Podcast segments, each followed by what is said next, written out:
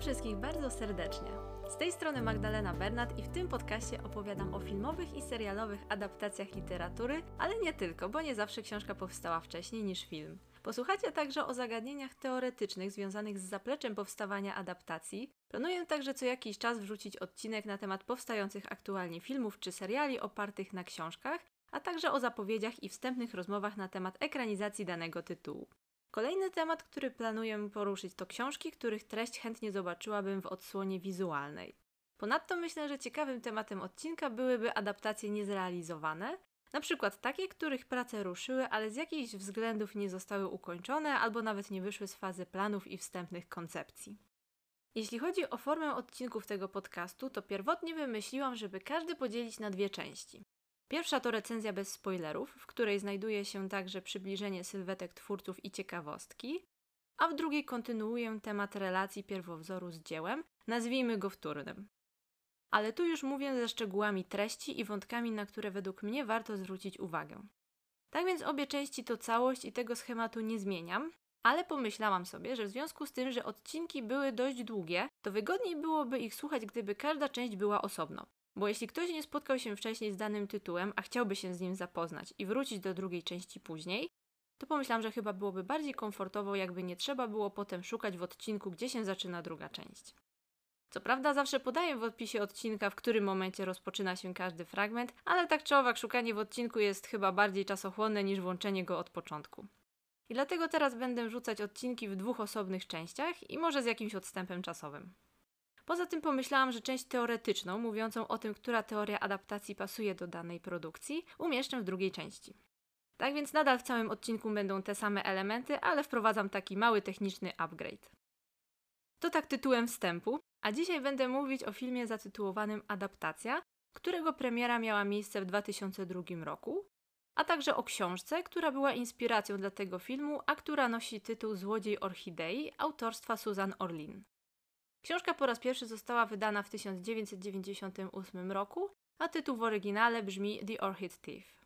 Książka jest z gatunku non-fiction i biograficzna. W oryginale ma 344 strony i zaczyna się od historii kradzieży orchidei z rezerwatu przyrody na Florydzie, po której dziennikarka Susan Orlin nawiązuje kontakt z jednym ze złodziei, Johnem Laroszem, ponieważ chce napisać na ten temat artykuł. Artykuł przeradza się w pomysł napisania książki, którą właśnie omawiam. Autorka w swojej książce opowiada między innymi o historii regionu i jego mieszkańców, historii tzw. Tak orchid hunterów, sposobach klonowania i nadawania nazw nowym odmianom orchidei i sam proces ich adaptacji w przyrodzie, czyli w jakich warunkach rosły zanim dotrwały do naszych czasów.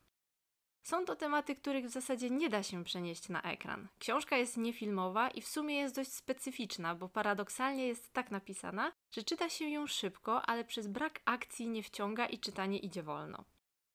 Więc teoretycznie można przez nią przebrnąć szybko, ale nie dlatego, że jest się porwanym przez akcję.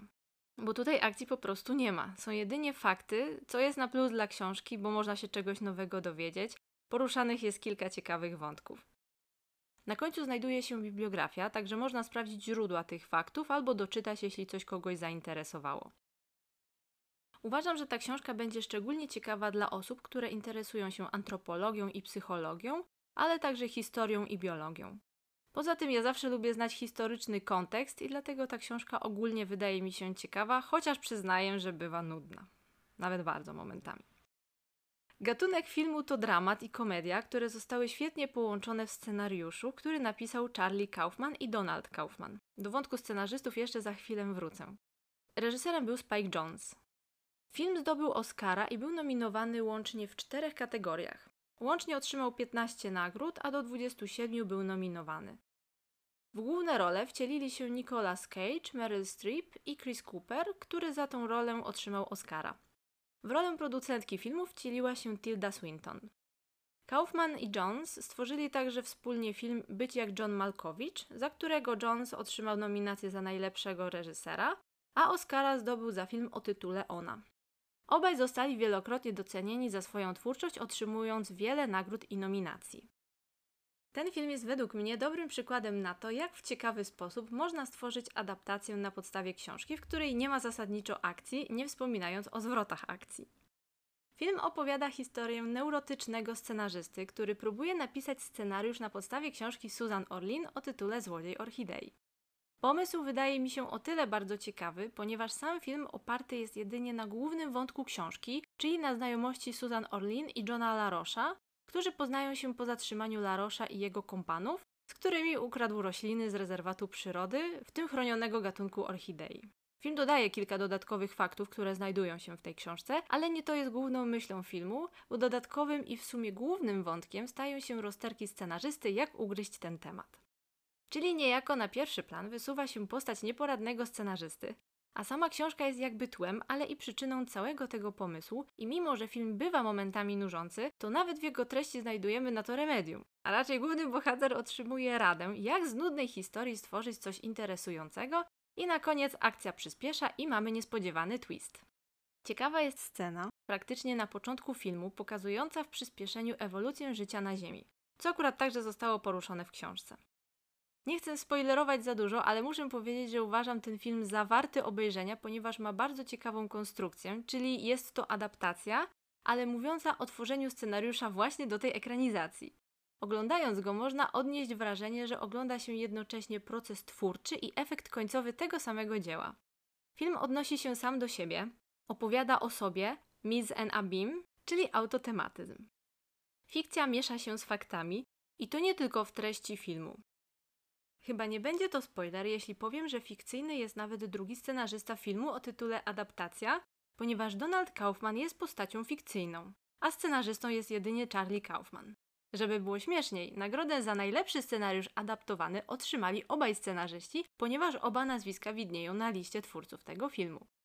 Autotematyczność zauważyć można także w tym względzie, ponieważ w filmie główny bohater jest scenarzystą, nazywa się Charlie Kaufman i ma przebojowego brata bliźniaka o imieniu Donald. Obie postaci grane są przez Nicolasa Cage'a.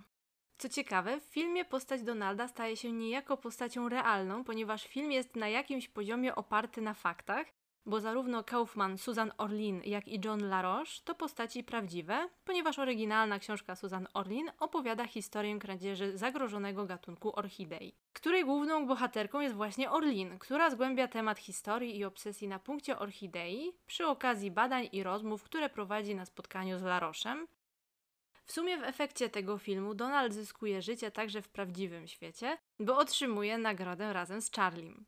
Film na jakimś poziomie jest oparty na faktach, ale jednocześnie wprowadza sporo fikcji, jak na przykład brat scenarzysty, czy kilka innych motywów, do których wrócę w drugiej części odcinka, bo nie chcę teraz zdradzać zbyt wiele. Film w zasadzie można spokojnie obejrzeć bez czytania książki, ponieważ po pierwsze jest jasno w nim powiedziane, co nie jest częścią książki, a po drugie to, co zostało w niej zapożyczone, zostało wiernie przeniesione na ekran. Film porzuca treść praktycznie całego pierwowzoru i do tej historii dopisuje swoje fakty, a może i fikcje, procesu tworzenia scenariusza do adaptacji, zmaganie się głównego bohatera i dodaje trochę fikcji dla ciekawszego efektu, nowych wątków i zwrotu akcji, o których wspomniałam wcześniej. Chociaż czasem fikcja może powiedzieć więcej niż fakty, bo same fakty wcale nie muszą rozjaśniać oglądu danej sytuacji, o czym pisała Levi.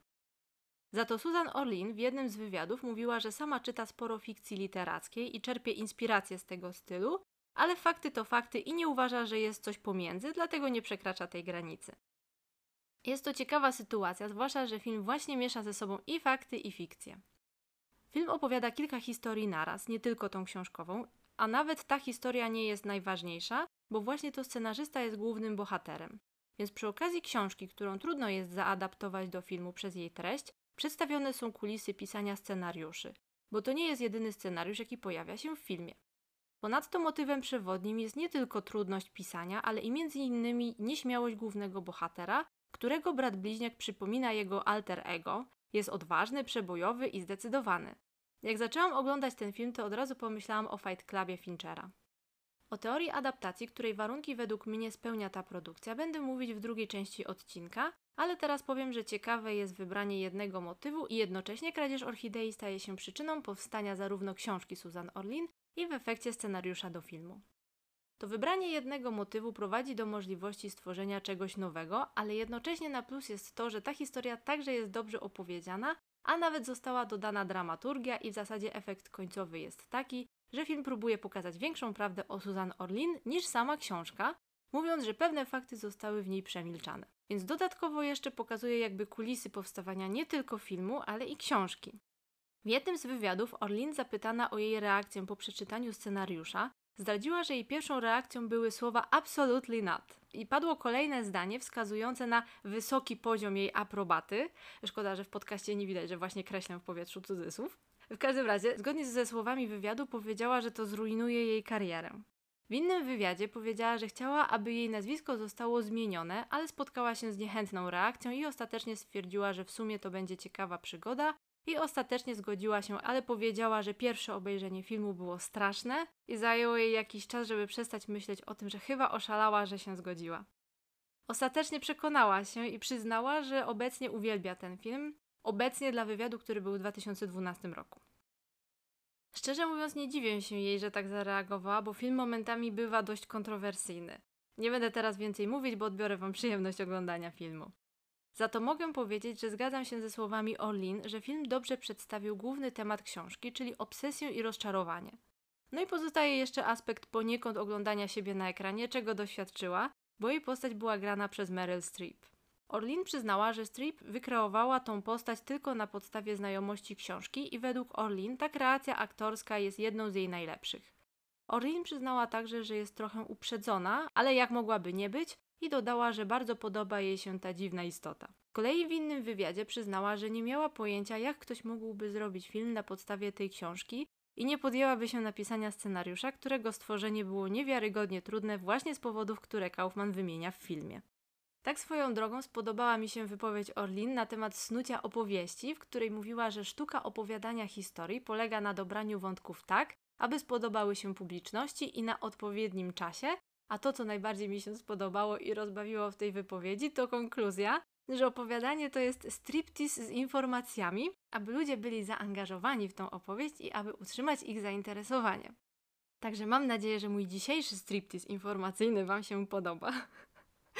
Linki do tych artykułów wrzucam w opis odcinka, jak coś, bo jest w nich więcej informacji niż tutaj przytaczam. Tylko uprzedzam, że w tym z The Harvard Gazette są spoilery. Zatem podsumowując, uważam, że warto obejrzeć ten film nie tylko dlatego, że zdobył Oscara, czy dlatego, że grają w nim świetni aktorzy. Uważam, że warto go obejrzeć także ze względu na jego koncepcję. Ponadto jest to przypadek, w którym nie trzeba czytać książki, żeby wiedzieć o co chodzi, a zresztą nawet w filmie jest mówione, co jest spoza książki. Jest to adaptacja, a na dodatek adaptacja o tworzeniu adaptacji. Bardzo podoba mi się też to, że jedna w zasadzie nudna historia, czyli kradzież kwiatów, zainspirowała i Orlin i Kaufmana do stworzenia czegoś bardzo ciekawego i jednocześnie film, nie powielając treści książki, wprowadza nową wartość do tej opowieści.